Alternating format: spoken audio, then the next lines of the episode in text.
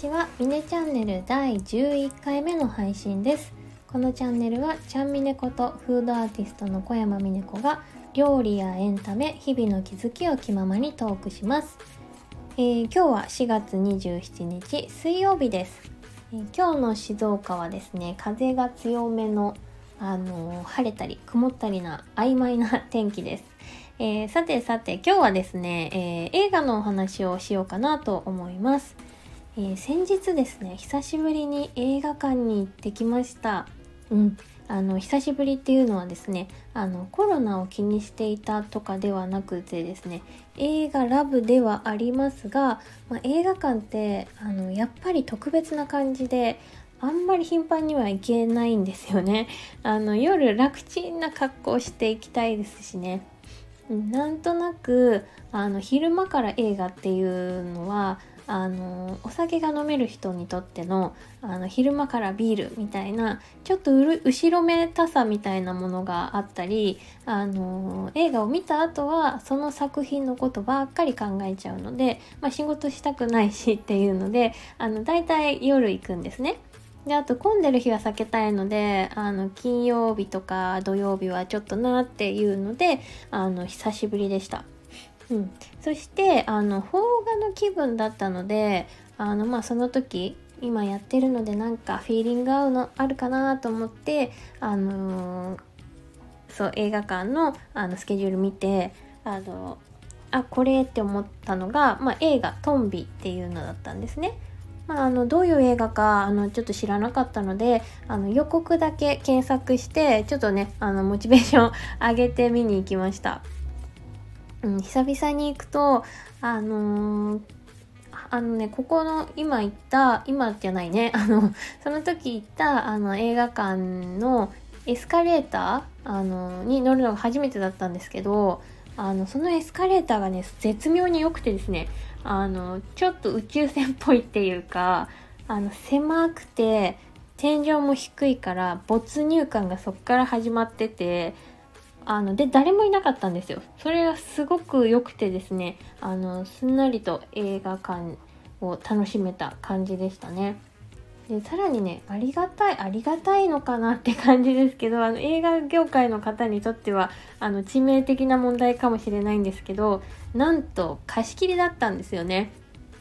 まあ、静岡の片田舎なのであの日曜の夜とか平日の夜に狙っていくともう本当に一人きり本気の貸し切りが体験できるのがあの良さだったりするんですね。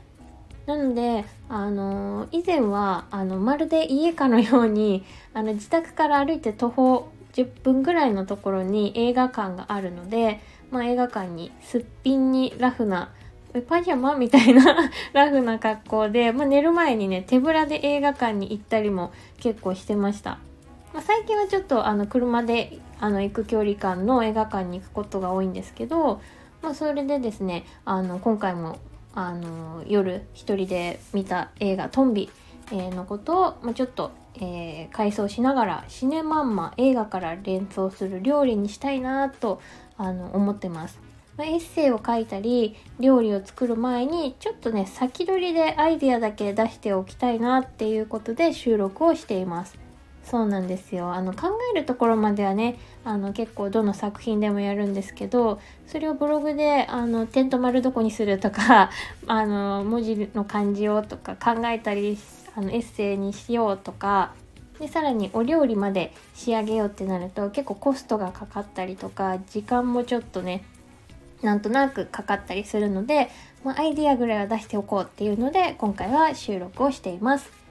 えー、ちなみにですねこの作品はあの後でちょっとリンクを貼っておくのでそこからあのあらすじ見ていただければなと思うんですけど阿部寛さんが、えー、お父さんの安さん役、えー、北村匠海さんが息子の明役あとですね麻生久美子さんがお母さんの美佐子役っていう感じで他にもあの安田顕さんとか大島優子さんとかですね私も大好きなあの役者さんたちがお揃いの映画なんですね。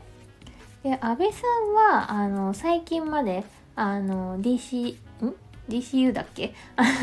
あのとかあと「ドラゴン桜」とかね最近のあの日曜ドラマにも作るぐらいドラマにもたびたび登場していますし、まあ、北村匠海さんとか、まあ、他の安田さんとかねあのそういった方々も最近めきめき人気な俳優さんなので、まあ、あんまり映画見ないなっていう方でもちょっと入りやすいかもしれないって思います。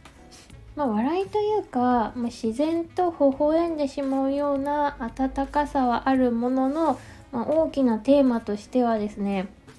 どっちかっていうとちょっと悲しいです。あの息子のアキラをかばってお母さんの美佐子さんが事故でね亡くなってしまってやすさんと、えー、アキラが、まあ、ぎこちなく生きていくみたいな家族をテーマにしたお話なのであのポップなテンションの内容ではないです。まあ、最近ちょっと疲れてるなとか少し休みたいなっていう時にちょっと見てほしいなっていう映画です。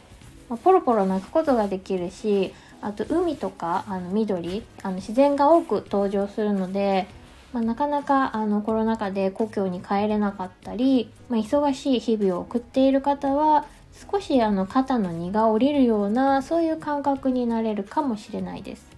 まあ、そんな映画「トンビ」なんですけどあの安倍さん演じるヤスさんお父さんがねザ昭和の頑固親父なんですよね。まあ、素直な気持ちを言えないし毎晩お酒を飲んで酔っ払って、まあ、すぐ喧嘩すごい喧嘩します。あのグーで殴るんですよね。最近あんまりもともと見かけないけどあのグーパンチってあんまないですよね。でもそういう感じのあの方なんですね。でも大きな声で歌を歌ったりとか、まあ、情の熱いところがあってあのー、結局は街のね人気者なんですよ。お友達がすっごくたくさんいます。で約2時間の作品なんですけどこの人ね本当に素直にならないからこの人が素直に本音を話したのってどこのシーンかなってあの振り返ってるあのところですね。今私あの振り返ってえこの人えいつ本音話したっけ？とか思いながらあの考えてます。であんまりこうネタバレになっちゃいけないなと思うので若干このスタイフでこの映画のお話をするっていうのは難しいなって思ってるんですけどちょっとだけお話しするとお母さんが事故で亡くなって息子のアキラが、まあ、寂しさによって幼稚園でトラブルを起こしちゃうんですね。でその時にお父さんお母さんはどうして死んだの？僕が嫌いだから死んだの？って聞くんです。いたたまれないあのヤスさんはですねあのその話を仲のいいお寺の和尚さんに、まあ、お酒を飲みながら、まあ、涙ながらに話すんですね。もうお酒飲まなきゃやってられないっていう感じの飲み方なんですけど俺なんか生まれてこなきゃよかったんだって。俺と結婚なんてしなけりゃあいつは美佐子は死ぬこともなかったんだって。で涙涙にそんなお話をするんですね。まあ、ちょっとセリフはもうちょっと違かったかもしれないですけどニュアンスはそんなお話をしていたんですね。で頑固親父がその優しい涙をね流しながら心からの弱音を吐く、まあ、大事なシーンだなってあの今思い出してもあの感じるんですけど、まあ、強そうな男の人って、まあ、働く男の人って弱音を吐くのはかっこ悪いって思う方が多いじゃないですか。ま、肩の荷をまあ、肩をね落としてこうすすり泣くなんてねそんなことしてたまるかって感じであのあんまりこうさらけ出す方って少ないのかなって思うんですけど、まあ、特に昭和のあの場合はでも本当に疲れてる時とか、まあ、悲しみに打ちひしがれてる時っていうのは、まあ、やっぱりあの泣いてほしいなって思いますね。もし私が美佐子さんの立場だったら。まあ、だからこのシーンでしっかりこのやすさんがあの泣いて涙を見れたっていうのが何目線だよって感じだけどああよかったなってなんか思ったんですよね。でそしてねそれを見かねた和尚さんが、まあ、真冬の海真冬の夜の海にあの海辺にあの父と息子、えー、やすさんとあきらを連れて行ってですねあのな寝てるんだけど 息子があの毛布を取れって言うんですね。まあめっちゃ寒いじゃないですか雪も降ってるんですよしかも。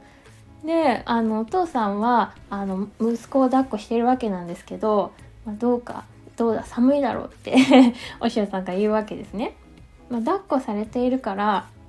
腹は温かいだろうでもお前にはお母ちゃんはおらんあの背中はずっと寒いんだみたいな感じで言うんですねお父ちゃんが土下一生懸命抱えてくれても背中までは抱ききれん。その寒さを背負うということがアキラにとっての生きるということなんじゃ。ほいでも背中が寒うてかなわん時はみんなで温めてやる。ずっとずっとそうしちゃるよっていうね。あの今ちょっと読んだんですけど。セリフとともに、まあ、背中に手を当てて言うんですよ。これがすごくいいシーンで、まあ、ポロポロポロポロって泣いちゃいますよね ま貸し切りなのでもう大号泣でしたよ。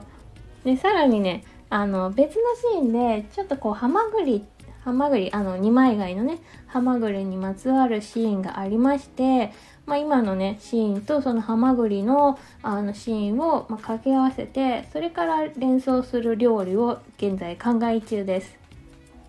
ハマグリってあの結婚式とかお祝いの席で出されることが多いんですけどあの2枚の貝がぴったりとあって、まあ、他の貝殻とは合わないことから、まあ、夫婦円満の象徴って言われてるのが由来なんですね。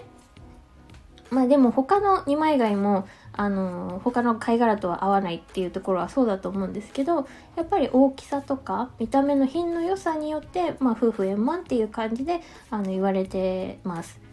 っていうそのあの話もあの映画の中でエピソード登場するんですけど、まあ、そこからあの連想ゲーム的に考えてみてってですねさまざ、まな種類の、まあ、2枚貝の片割れだけを使ってまあ、ちょっと頑固っぽい味付けのおつまみを作りたいなって思ってるんですね。まあ、頑固っぽいっていうのは何だろうね辛いとかちょっと塩気強めみたいな感じを考えてるんですけど、まあ、主人公のやすさんがとにかくお酒ばかり飲むので、まあ、絶対お酒は使うよねって思っていてあとはね他にはあのお墓参りに何回か行くシーンもあるんですけどお墓参りがてら、まあ、あの俺たちは大丈夫だよってあの亡くなった美佐子さんに報告できるようになんかこうなんかねそのあったかさみんなのこのあったかさに応えるような感じで、まあ、食べれるお花で盛り付けをしたらなんかちょっとお墓参り感が出ていいかなって思ったりしています。まあ、エディブルフラワーもすぐ手に入るので、まあ、すぐ作れそうだからね本当はすぐあの連想料理作ればいいんだけどあのちょっと材料をね選びに行く余裕がないので今日はねそのあの先にこのアイディアだけをここに収録しておこうと思いました。もし気になる方はぜひぜひぜひね連休中とかにあの映画「トンビ」見に行ってください。ちゃんみがちゃんみねが言ってたのはこのシーンかって思っていただいたりとか、まあ、私は僕はこんな料理を想像したよとか連想したよってあの感じていただけたらとてもそれは楽しみなことです。うんまあ、本当はこうねあの喋り場じゃないですけどあの私は私のこのアイデアを出すけどあなただったらどうですか？みたいなことがこのシネマンマではやりたいことなので、ま、スタイフでそれがどのくらい実現可能かは分かりませんがあのぜひ皆さんにも楽しんでいただけたらなと思います。それでは、えー、今日はこの辺りにしておきます。この映画の情報とか、あと予告編なんかは、えー、放送概要のところにリンクを貼っておきますね。それでは今日もいい一日にしましょうね。バイバーイ。うん。